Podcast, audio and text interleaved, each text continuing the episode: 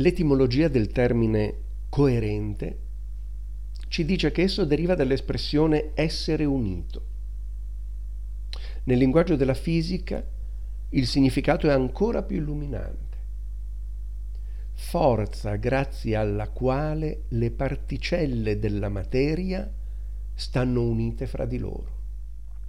La coerenza non consiste dunque nel restare fedeli ad una parte di noi, magari una parte a cui siamo particolarmente affezionati per ragioni ideologiche o psicologiche.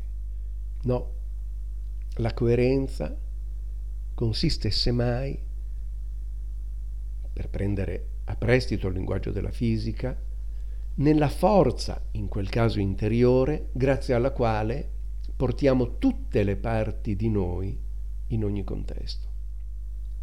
Sono coerente, non cambio idea e resto uguale a me stesso, o meglio a un certo me stesso.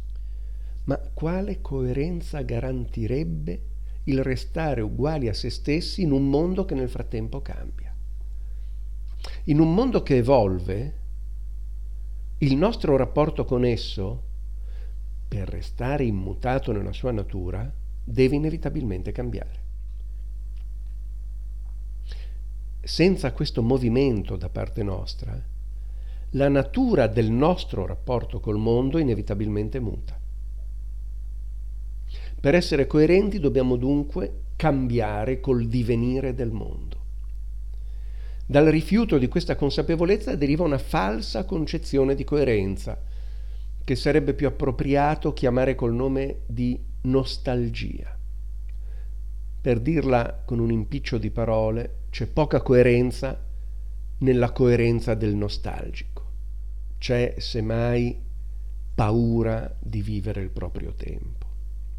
Provo un certo imbarazzo nel sentire così tante persone sedicenti eh, o almeno se pensanti, illuminate, avanzate, aperte, progressiste, spendersi in banali lamenti intorno al fatto che i giovani d'oggi non avrebbero più valori, contrariamente ai giovani di un tempo, che secondo loro erano invece al contrario ricchi di chissà quali valori. Pensano solo a Messenger, a Facebook, agli sms, al disimpegno. Ai bei tempi andati dei cantautori impegnati e della contestazione. Mi fa una tristezza solo immaginare questo atteggiamento qua. Questo tipo di lamentazione attecchisce purtroppo anche a volte fra gli stessi giovani, che per distinguersi dai loro disimpegnati coetanei giudicano sprezzanti le forme comunicative del loro tempo e nella società tecnologica e globalizzata del terzo millennio usano termini come comunista e fascista. Si sentono ancora queste parole. Termini già vecchi ai miei tempi. Essi scelgono di vivere la vita dei loro nonni anziché la loro. Naturalmente hanno tutto il tempo per ravvedersi, ben inteso ma oggi così facendo hanno provvisoriamente scelto di vivere una vita inautentica perché non consapevole del proprio tempo, perché non vissuta nel qui e ora del proprio tempo. Credo che per noi vecchi sarebbe molto più onesto e realistico affermare di non riuscire a capire i giovani e la loro carica innovatrice.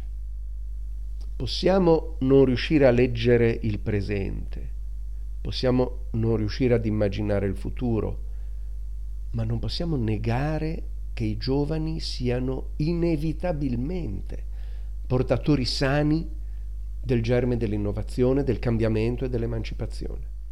La coerenza non consiste evidentemente nel rimanere uguali a se stessi a dispetto di tutto, consiste invece nel sapere evolvere con il divenire del mondo ricercando se stessi nelle nuove dimensioni che il mondo ci propone.